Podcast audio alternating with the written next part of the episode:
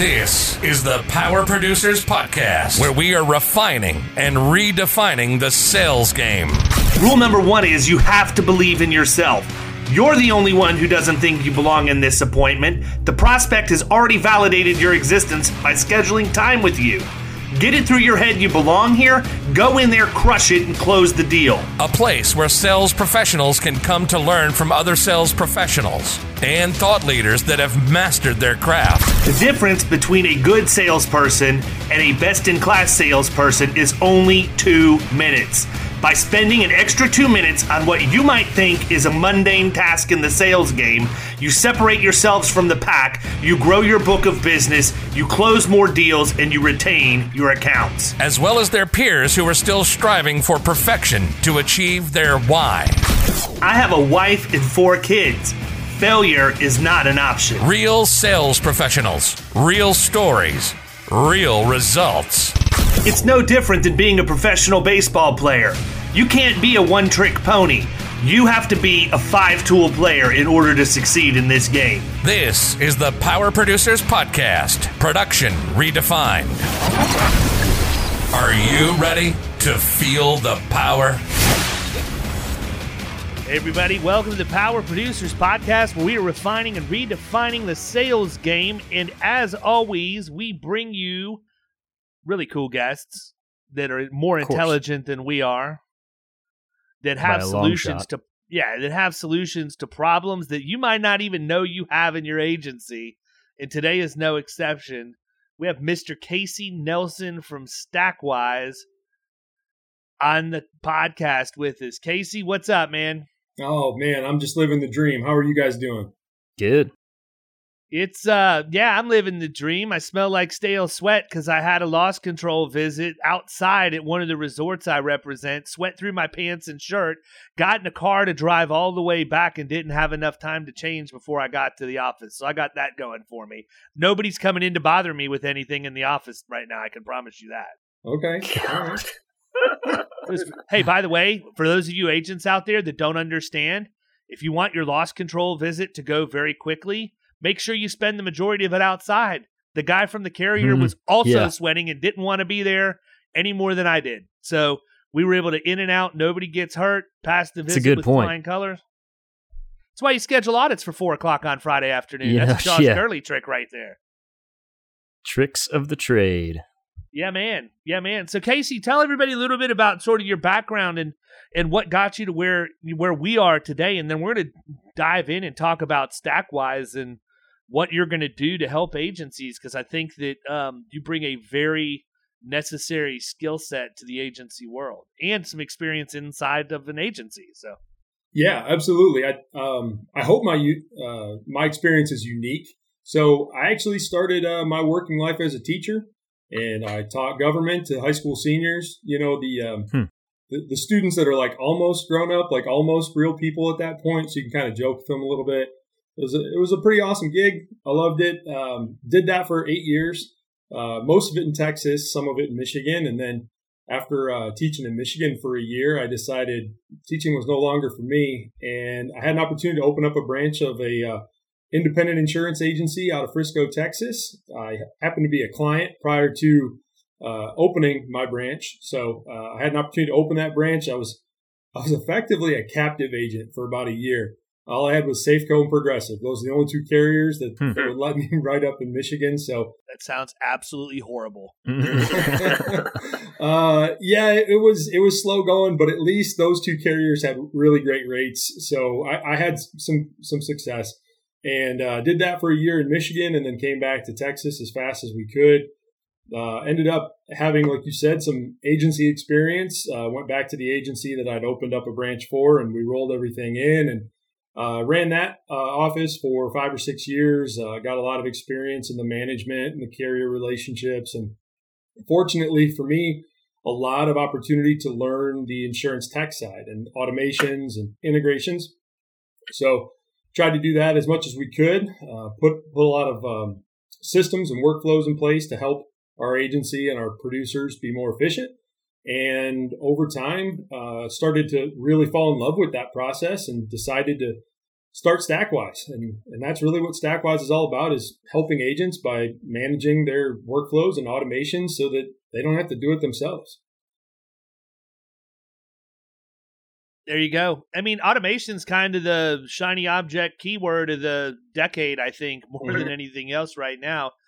I hear people who probably can't even spell automation say automation as if they are dealing with massive FOMO because they don't have it in their agency. And you know, I think it's interesting. We're going to talk a lot about what you can do and some of the some of the tricks of the trade that you have and how you can help agencies, but you know, part of what people need to realize is this is a very intentional road for you to go down in your agency. And in order for you to do that, there are some things that have to be in place first. Talk a little bit about that, man. I mean, let's just assume that you blow everybody's socks off and wow everybody on the podcast, and you get 400 calls next week of people who want to engage with Stackwise probably 375 of those agencies are not going to be somebody you want to work with because they're not ready. So talk about what you're looking for when you get that call from an agency that says, "Casey, I really want you to come in and and and help with putting automations in place." What do they need to have ready for you to be able to go in and seamlessly do that? Well, ideally, they're going to have a well thought out tech stack.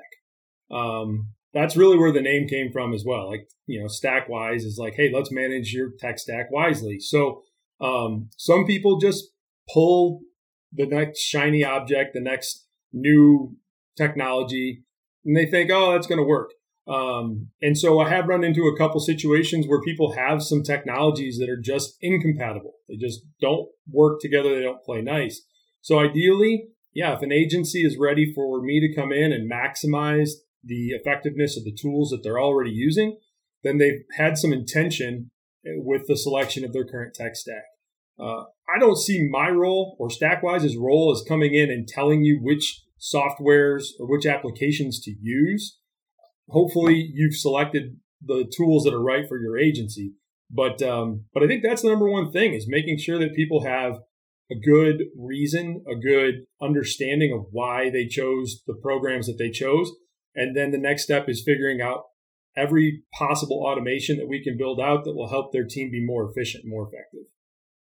So the one thing I think agencies need to have though in order to do that and in my experience many don't is formalized documented processes, right? You can't automate what, what? doesn't exist. True. So I could have the greatest tech stack in the world and if I don't have my processes documented to where we can build the automations around them, then I'm wasting my money. And I, I, I'm not saying this, you know, being critical to people who don't have it. We live that, right? I mean, when we put HubSpot into our agency, we had a lot of process, you know, process thought processes we had to go through. I mean, one of the mm-hmm. things we're doing as an agency right now is we're running through e- the EOS system, you know, with traction and we're you know we're looking at things from an operational perspective and i you know i i tongue-in-cheek joke about it on the podcast you don't really hear us talk about agency ops much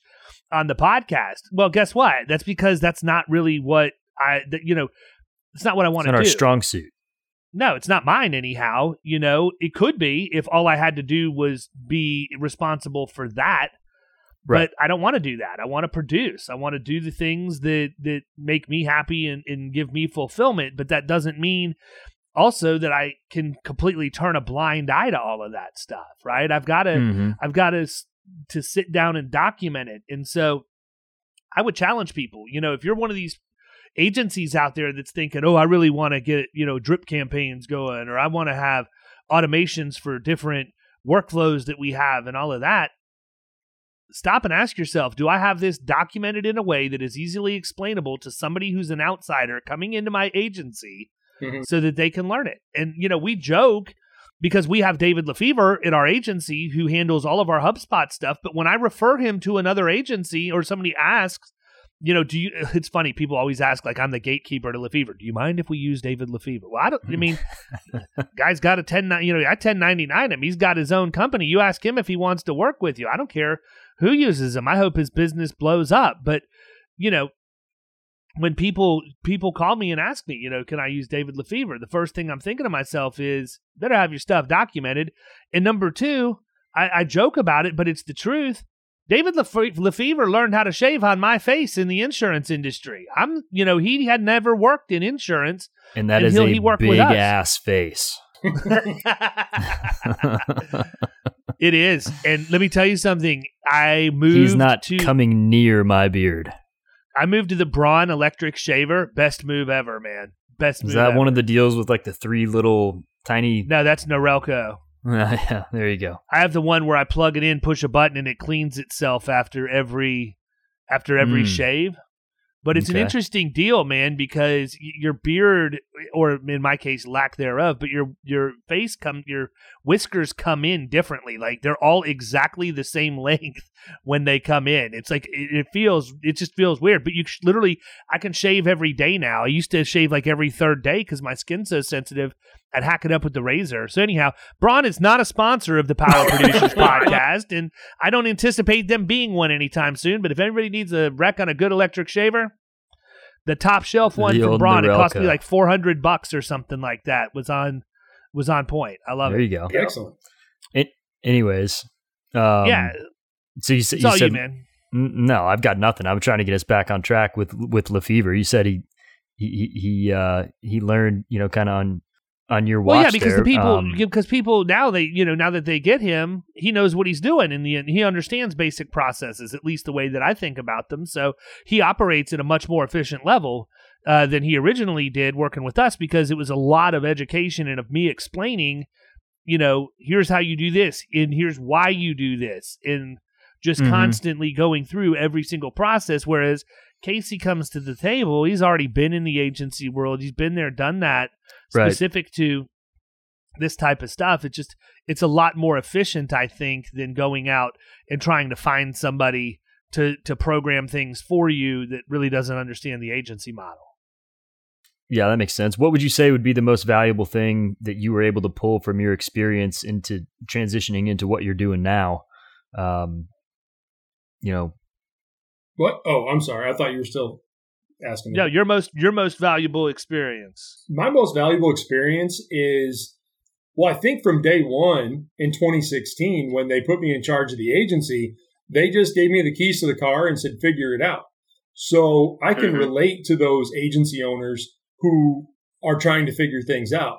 Um, you know, ideally they've they've got something like like David said, like if they have good processes in place, uh, certainly makes my job easier but I can relate to the idea of figuring out what um, what the quoting process should look like, what the follow up expectations are, how many calls your um, you know your your KPI indicates they should make on a day to day basis, or how many visits they should make to referral partners.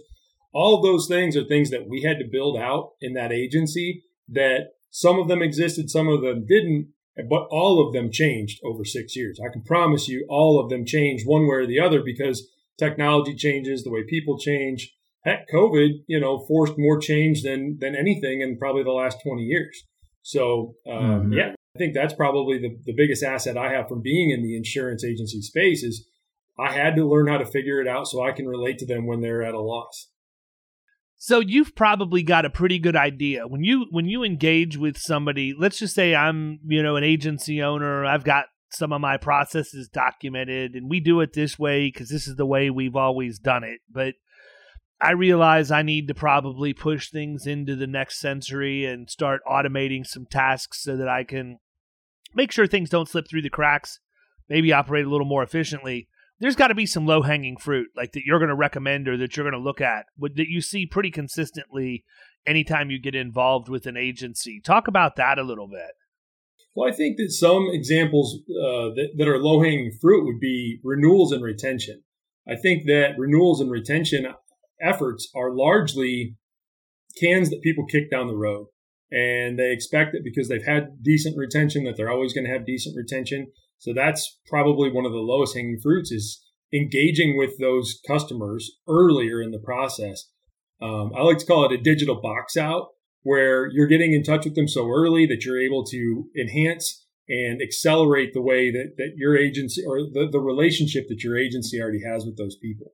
Um, that's one thing that I think a lot of agencies are are put, you know procrastinating, putting off, whatever, um, just in the hopes that hey, we're making money, we're growing, let's just continue to do what we're doing. Versus hey, let's address this now and let's magnify, let let's uh, multiply the rate at which we're growing by doing more to reach out to those clients. So um, you know, ringless voicemails. I feel like I'm the ringless voicemail guy.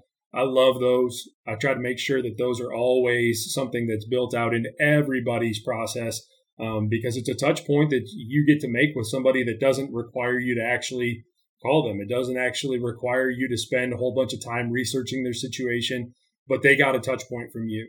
Um, that that's one. And then the other one um, I brought up at BrainShare last week I think that a lot of people are, are missing out on opportunities to really grow their referral base through reviews. And they're doing that because they're emailing asking for reviews instead of texting to ask for reviews. And then the second, to, to back that up even further, I've talked to a few clients, we'll put it that way, who have zero Facebook reviews right now because they're not asking and because they don't have deep links. And I think deep links are the most underutilized simplest thing to implement for every agency. They don't need me to do it. Every agency could do it. Every business should do it um, because it takes that speed bump, that that roadblock out of the way for the client to leave you an awesome review on social that then you can do all kinds of things with. And um, that deep link for those people that I guess I should probably explain what a deep link is. I, was gonna say, please tell Kyle what a deep link Dude, is because he has was, no clue what you're not even close. right now. And I was gonna ask a follow up question, so thank you. Sure. So if you could put yourself in a situation, everybody I think has gone through this. Uh, maybe you're checking out a, a, business website and on your phone, and or mm-hmm. you get an email with a link on your phone to a Facebook page, and you click that link to go to their Facebook page, and it tries to open Facebook in your phone's browser, like Safari, right? And yeah. almost nobody is signed in to Facebook on Safari. It's useless. So then if you're the customer and you're like, ah, well, hell, maybe I'll go to the Facebook app and I'll search for Florida risk partners and blah, blah, blah, blah. But are they really going to do that? I don't know. Probably not. Nope. So a deep link, instead of opening Facebook in Safari, it searches your phone for the application and it opens your page in their Facebook app. So they don't have to sign in Got again. It. There's no, there's really no reason they shouldn't leave you a review at that point because they've clicked the link. They're on your review page in the Facebook app. Um, it's great. And it helped us grow our referral, or I'm sorry, our reviews by leaps and bounds. Um, and the same can be done for any social platform. It doesn't have to be Facebook, although Facebook reviews are probably the number one use case. But I mean, people that do a lot of social marketing or videos, you could do the same thing for YouTube, for Twitter, Instagram, anything to get people to follow your brand um, without them having to actually go into their app and search for you. It just opens straight in the app. Yep, I mean that makes perfect sense. That does happen all the time. I mean, you, you, know, on a on a weekly basis there's something, I click where it tries to take you to the browser, and it's like, eh, I'm not going to do this. Uh, it actually happened with this dude that I had come out and fix the garage a, a little while back. Um, he was trying to get me to leave a review. He's like, yeah, click here, click here. I start, I get, started getting a call. I'm like, I'll just I'll just go do this, you know, back inside when I have time to, you know, get into this. And I actually did do it. You know, I I, I kept my word on that. But most people, you're right, are not going to do it. They're going to lose interest. Yeah, it's uh yeah, no, it's a pain in the butt, man. Right. And I mean the system. And it's just not clean. It's it's yeah. Go ahead. The system I use is uh, URL Genius. I know there's others. They're probably not a sponsor of the show, so um, free plug, I guess.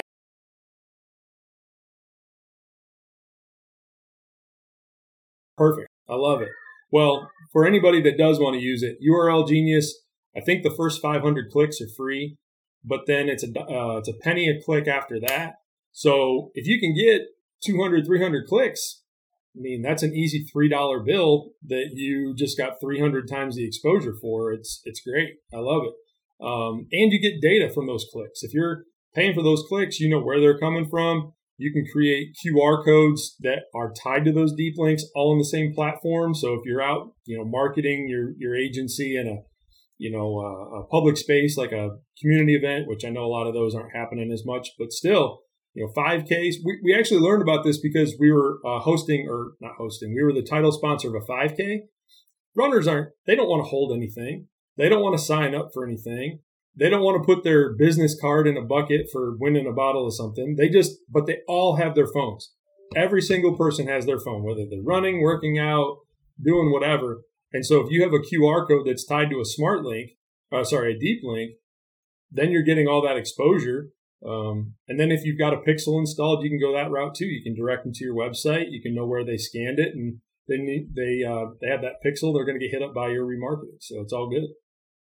Talk a little bit about a pixel and why that's important, because I, I mean, you and I could sit here and talk all day, but there's about ten thousand other people who have no clue what we're talking about. Sure, sure, yeah. So a pixel in uh, really basic terms is uh, a code or yeah i guess code that you install on your website so that when someone goes to your website oh sorry you might have heard my dog just then the joys of working at home um, the pixel code is put on the pixel code is put on your website so when someone visits your website and then they go to facebook that's how facebook knows they've been to your website and if you're running ads we can actually write it so that they actually will have a higher probability of seeing your ads so we know that the more time somebody sees your logo, your face, your message, the more likely they are to be a client. I mean, heck, it takes what, eight to 12 touch points before somebody buys anyway. And so anytime they can see your brand and your logo and your advertisements, the better off you are and the more likely you are to make a sale. So pixels are free. So everybody should have a pixel. Um, I would encourage everybody to market on Facebook if it's in your marketing budget as well. And uh, those two things go hand in hand. Yeah, so my favorite use of a pixel is when we ran what has now become a relatively legendary BMW owners campaign on YouTube. Um, and I'm not going to get into the nuts and bolts of the story, but we wrote a lot of premium and spent very little money to do it. but we used, you know, we used Nick's strategy from Made You Look video marketing to do it. And I love the fact that we had the pixel at the beginning of the survey on Survey Gizmo, and we had it again at the thank you page so we could close the loop. But if we knew that if somebody's pixel fired when they started it, but the loop didn't close because they redirected to the landing page, that we now could capture that audience and follow them wherever they were on the internet. So that the next time they logged in, and this is several years ago, I know that it's changed a lot since then, but you know, we they would they'd log into Facebook to go watch stupid cat videos or whatever, and the next thing you know, here's my mug saying, "Hey, what's the deal? I thought you wanted to save money on your BMW insurance, and you didn't even finish my seven question quiz. Come on, man." That's spectacular. That's awesome. And people would be like, "How's this guy know?" Where, uh, uh, you know, but I mean, there's a lot of power there. Yeah. I tell that story for one reason and one reason only. Most of the people listening to this lack the technical training and education to pull off a move like that, right? Don't even try it. That's why you need to find people that are professionals.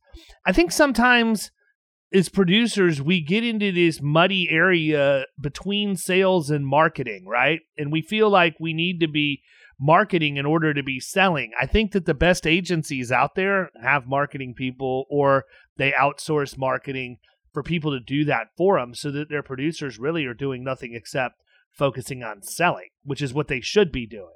You know, mm-hmm. and so I think that it's that it's interesting that um, you know that, that, that you can still do that to some degree.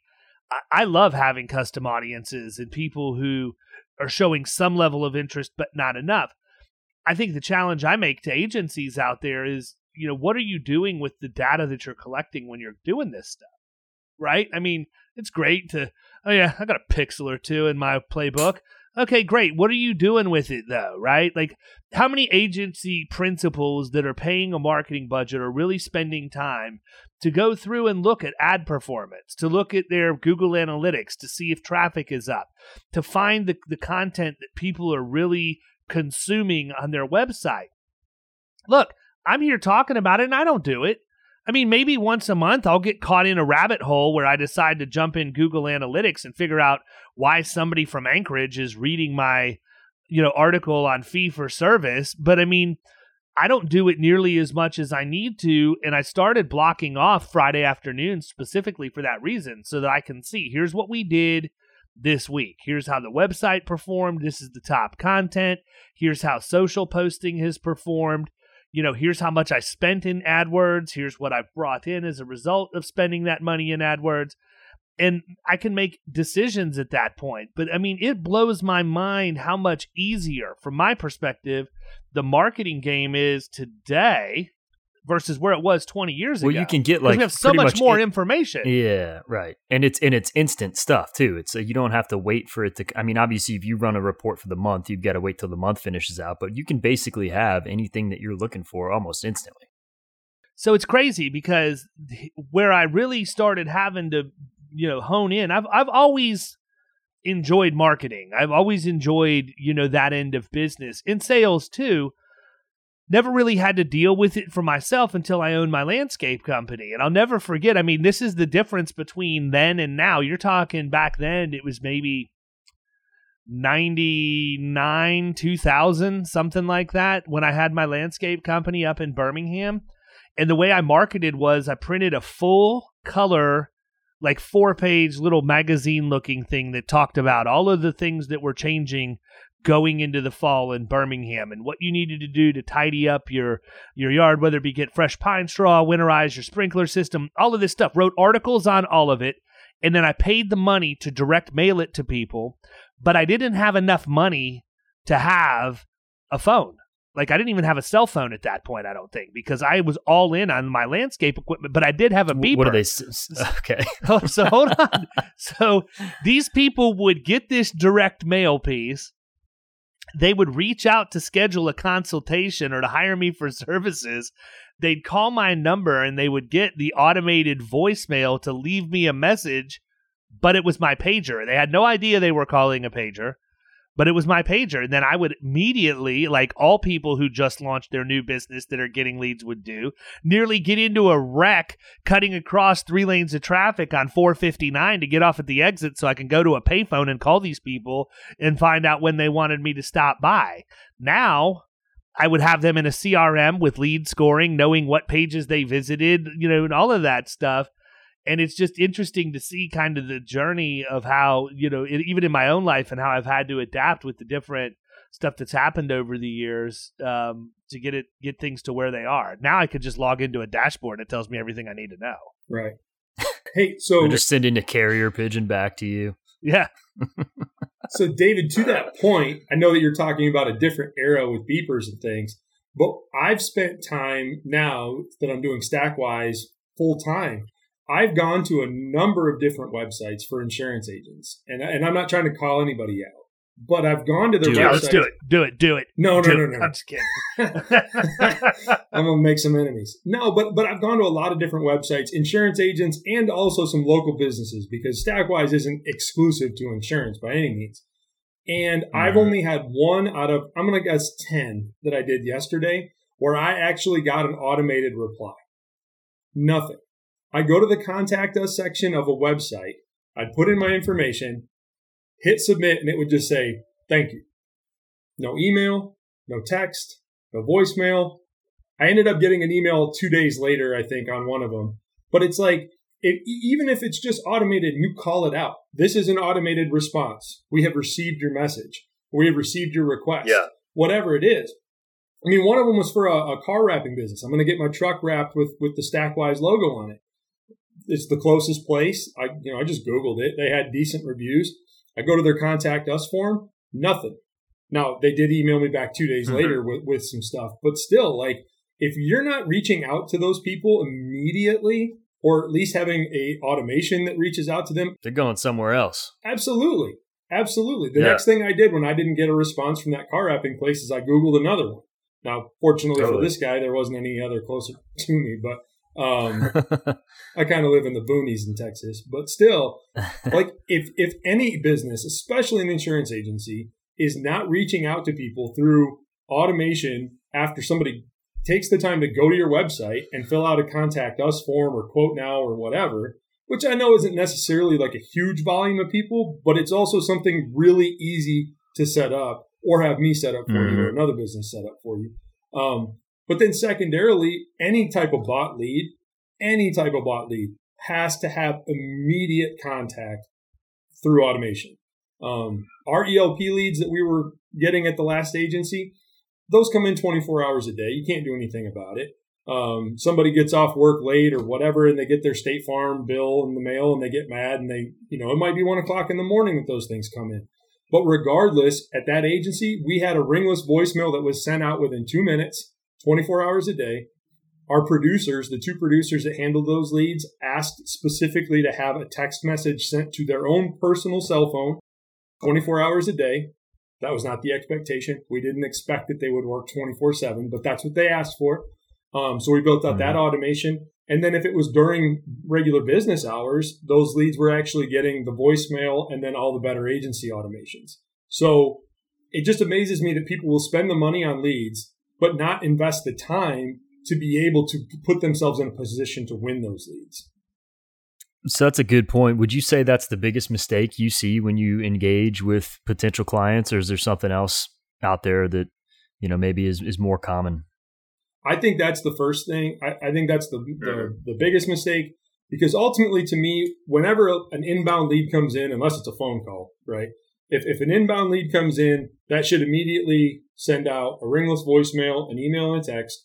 That uh, prospect should go into your CRM and into your AMS, you know, unless they're the same thing.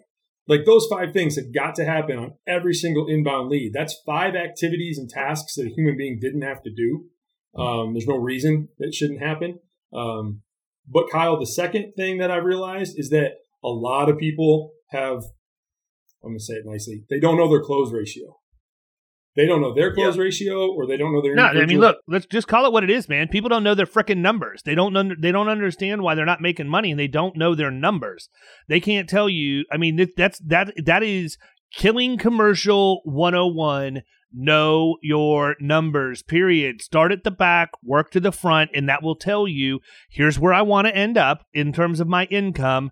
Here's what I have to do every single day in terms of behaviors to get to that number. It's not difficult. It's just that people are lazy, and we we operate in a very lazy industry where people aren't willing to go that extra couple of steps to do it. Listen, I'm going to take what you said and take them to a completely different stratosphere and tell them they should have video in every single one of those automations. If you go to my contact page right now, there is a video embedded on my contact page that has nothing to do with Florida Risk Partners, but everything to do with who I am as a person.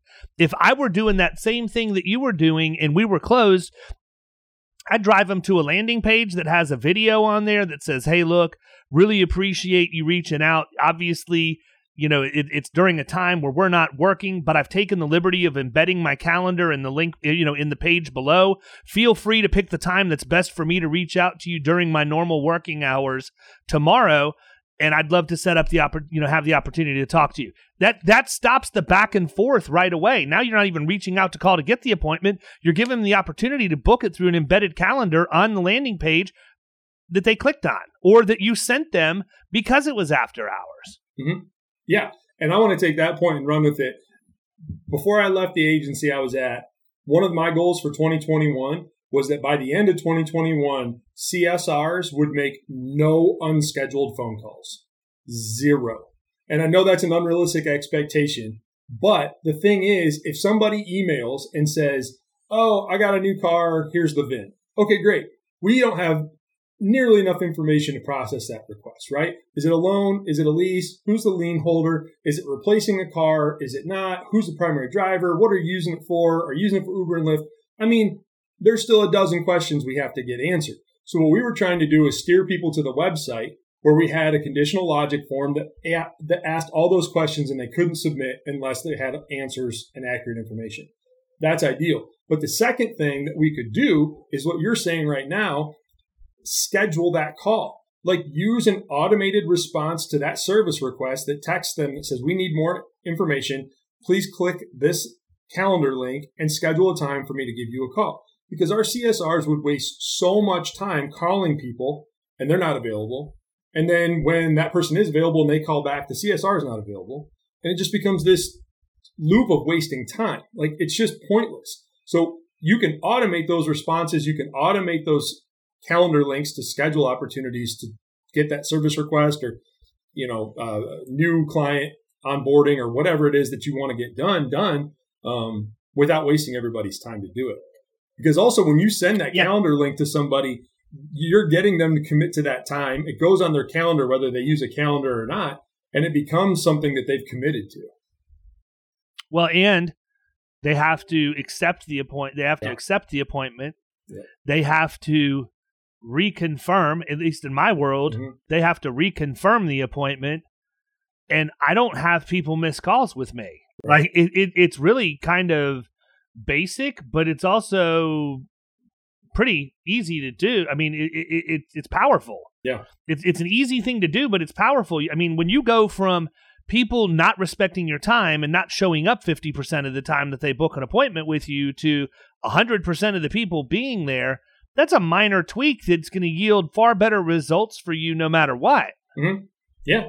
And if if you're using that in your sales process, like you know, we would always tell our team, like, do not email quotes. Don't give them the ball, but instead book that time to present what you found.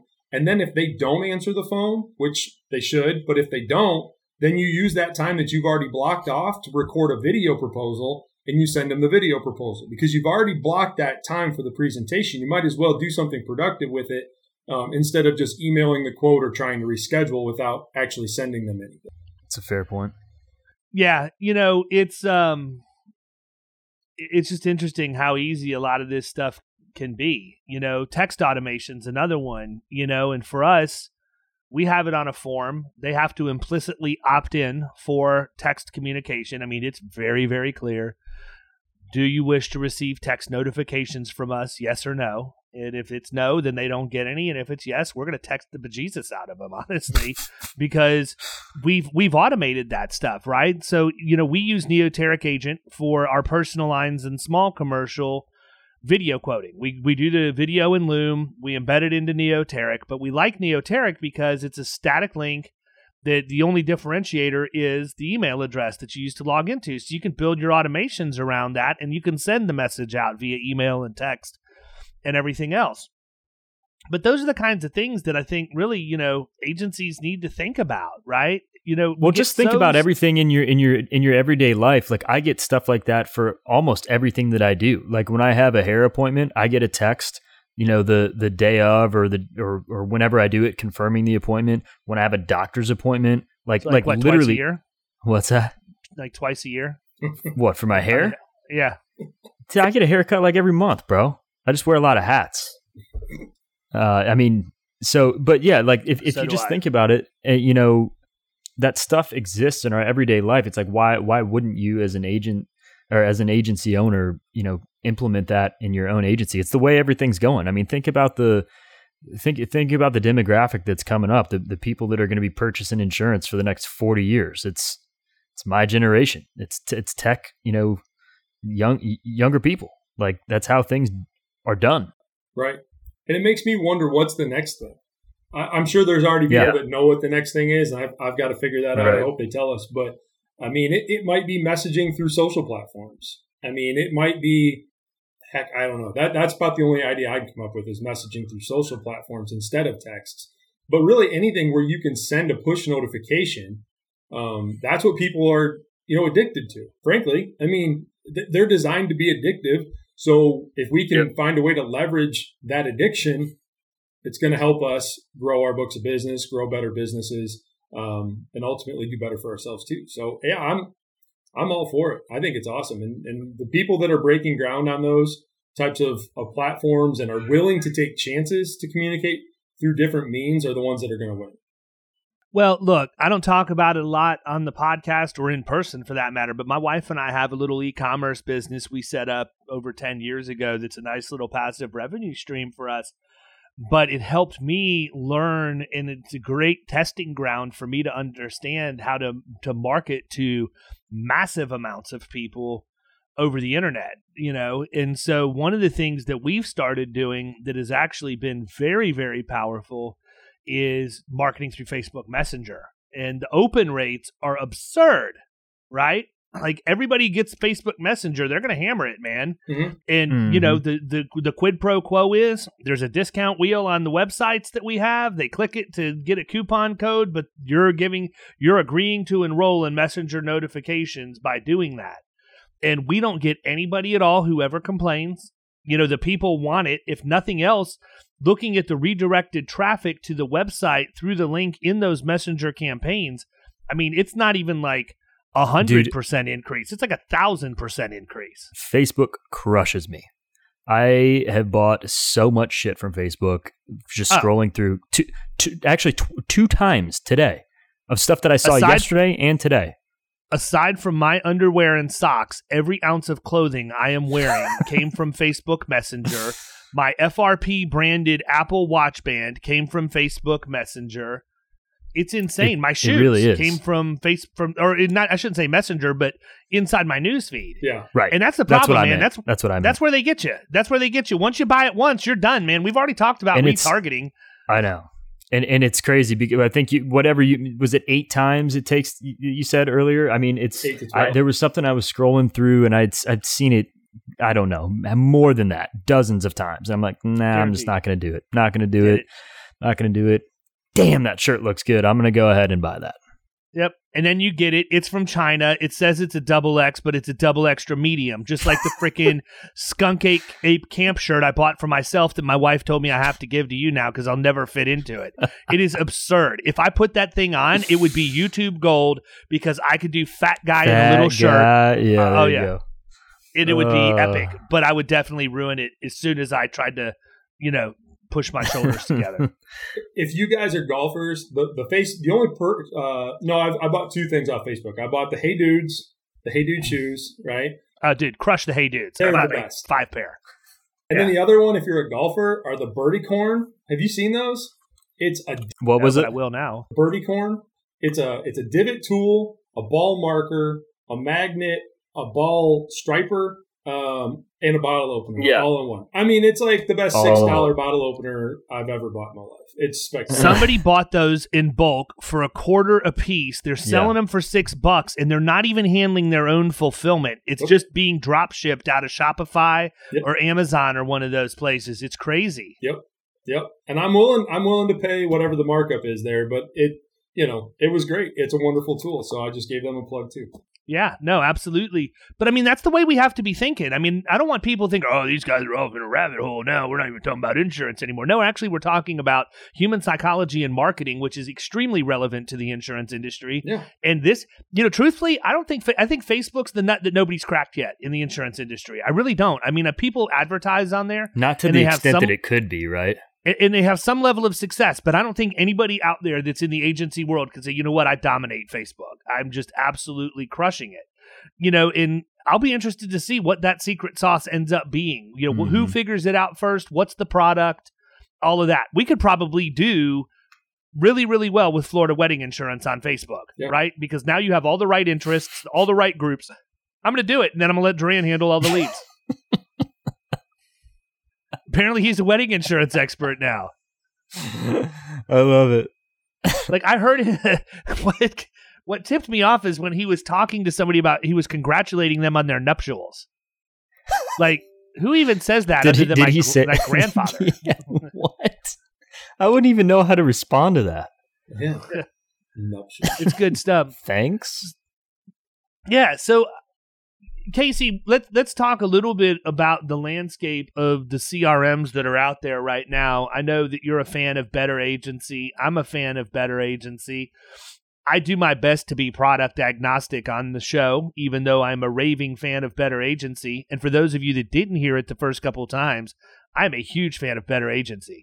that being said, you know, talk a little bit about the landscape because I think that people have figured out that if they have a basic product that is an easy entry point that's got some pre-built stuff but not too difficult to tweak that you can slide into the insurance space and get some market share relatively quickly. I mean, call it what it is, but Agency Zoom has done that. I think that the ease of use, the price point, and all of that has led to them growing very, very rapidly.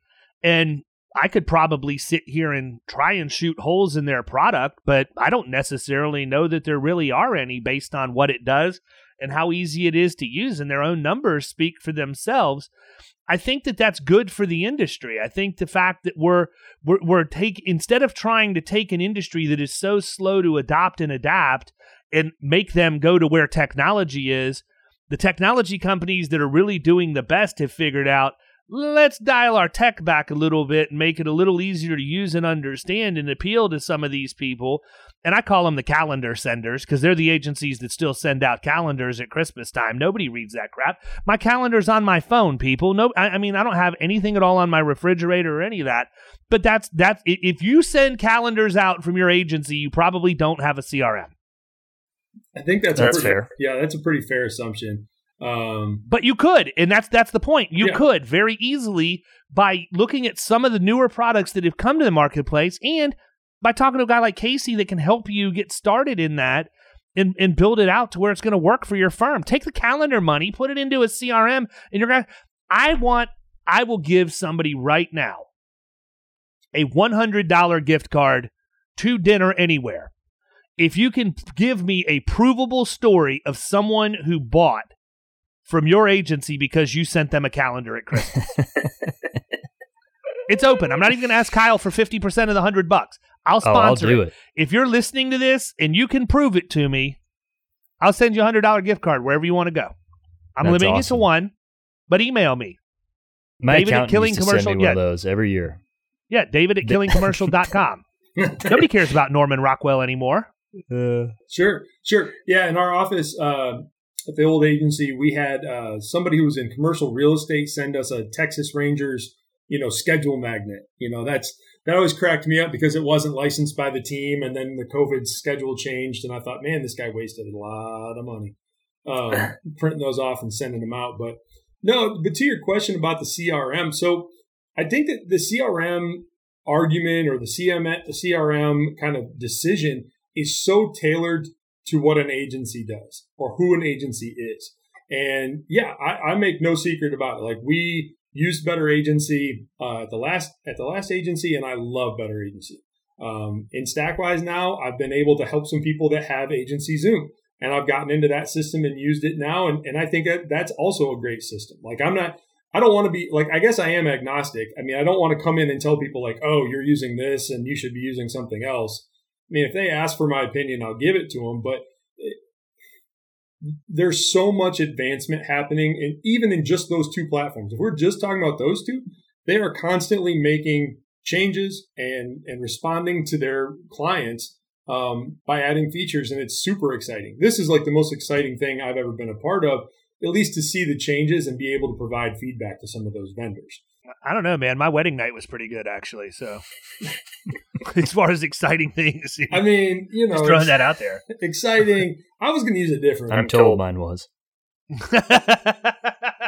Oh man. yeah, you'd have to know Kyle and his uh, proclivity for finely crafted old fashions. My guess is there were about two dozen in that night. It was a lot. Old fashions are Yeah. pretty nice. Are pretty nice. Um, but you know, I think that whether it's a CRM or any other type of tool that you're talking about, like the podiums of the world, um, I think that there's just it's so tailored to what you want to do. Um, I think that as long as you're committed to using it and committed to finding ways to maximize all the different features, I think that's probably the most important part. Because I've talked to people that don't use an entire third of agency Zoom or an entire third of Better Agency, Mhm. And they're paying for it, but they're not using it. So, you know, is that money well spent? Well, well, clearly not. And that's my role is to come in there and help them you learn how to utilize those tools to the maximum potential they have. You know, it's funny that you bring that up because it's something similar to what we just went through when we brought KPA on board. Okay, so KPA is a great, um, a great tool for middle market commercial accounts. We can build risk management centers for each one of our clients that are in that platform, but it is not a cheap investment. Okay, you are definitely going to spend some coin to have KPA. So for us, our middle market accounts are where we focus. You know, giving that tool to. But when I was cutting the deal with them to to get our contract in place, originally I had planned on you know, uh, just starting out with 25 clients right out of the box. And I went back to Rob Stansberry, the guy, you know, that I deal with there, and I told him, I'm like, you know, listen, let me let me just stop for two seconds. I'm not going to use your product any less. But it makes zero sense for me to commit to having 25 people on your platform the second we start using it. Mm-hmm. We're going to have ramp up time in the agency to learn it. We're going to take time to onboard the clients, you know, based on who needs it the most first. So why don't we start the contract with 10 with a gentleman's agreement that I'm going to ramp up to 25 and then ultimately 50 because I don't really feel like paying for all these licenses knowing it's human humanly impossible for me to be able to to get through all of this stuff. And we're at a point now where we have such robust tech offerings and, and value adds to our clients. I got a full time person that does nothing except interface our tech with our clients mm-hmm. to make sure that they're onboarded, that they understand it, and then she's going to hold them accountable to make sure they're using it because that's the part one, that's I'm, the most important. And we were talking about that yesterday during uh, sales meeting. I think you you stepped out on that call, but I mean it, that that that's it right there. I mean it's it's all well and good to get somebody set up, but are they using it? Are they using it consistently and doing doing the right things? Yeah, and for the producers out there listening, the reason why that is important is because we represented to the underwriters that they had this tool and that's what they were we were going to use to help clean some of the things up that had got the account into the shape that it was in so i'm really ensuring that i'm delivering to the underwriters that i made promises to clients don't want to adopt this stuff you have to stay on them when do they adopt it? Well, I can tell you right now, I've got a plumbing account that's got a little bit of a frequency issue. They had three, they rear ended three people within a span of like three weeks this year.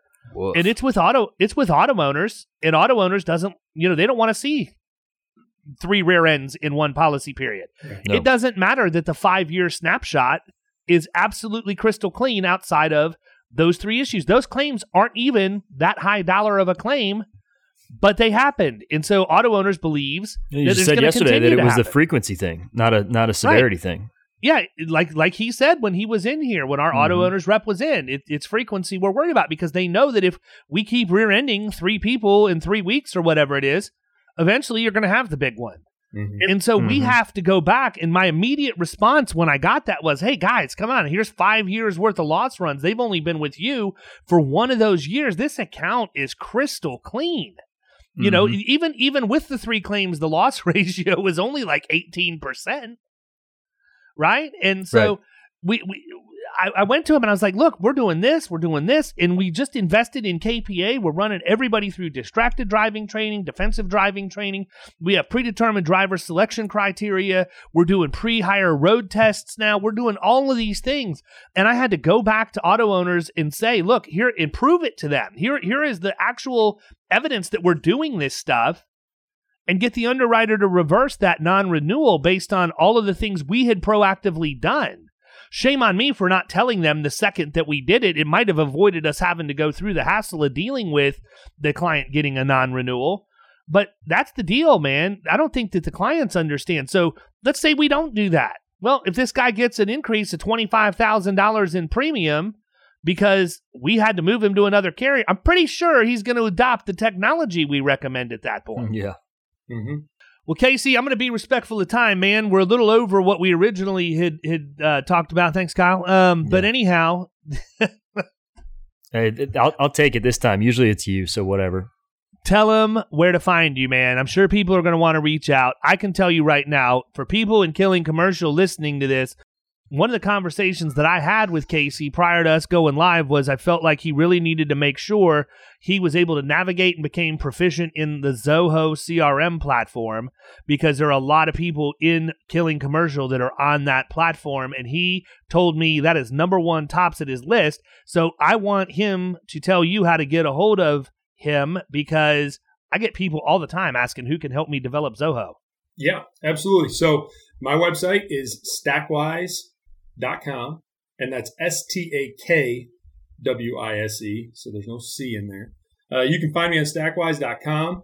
Um, and like you said, I am going to jump into Zoho. We we tinkered with Zoho a couple years ago, but didn't go with it. So um, now with that glowing recommendation, I'm going to learn it inside and out and make sure that um, everybody who uses Zoho can be a potential client of Stakwise. So um, really just you know check out stakwise.com you can schedule a call i'd love to do a preliminary consultation with everybody make sure that you are using the tools that you already have make sure you've got some good processes in place like david said earlier and my goal is really to take stuff off of your plate um, so that we can automate everything that can be automated. We can help you with your contact rate. We can even help you know your numbers better. We talked about that earlier in the podcast. If you don't know your numbers and you don't know how to track your numbers, we can help with that too. Um, these are all things that, that I did at the last agency I was with. Uh, they're things that I've become passionate about, especially the technology and the problem solving. Um, it gets my motor going, makes me a nerd, and that's fine. I will accept that badge with honor. And um, yeah, check it out on stakwise.com. You can schedule an appointment. Uh, my Calendly link is there as well. So I'd love to help you out. I'd love to be a solution. Um, I'd love to be an asset for you that helps you sell more business. Cool. With that said, we're going to wrap it up. Kyle, take us home. Cool. Hey, everybody, real quick. I, I, you know, we've been talking about it. I, I'd really appreciate if you guys could leave us a review, maybe a like. You know, if you if you like this podcast, that would be great. Share this us. piece, man. Share it. You know, just do it. That would be awesome. We appreciate you guys, and uh, you know, we will catch you next week. Thanks, Casey. Thanks, Kyle. Thanks, David. I appreciate you having me on. You've been listening to the Power Producers Podcast. You can follow Killing Commercial Insurance on Facebook and YouTube. And if you want to take your game to the next level, next level, check out our book, The Extra Two Minutes, and our website, killingcommercial.com.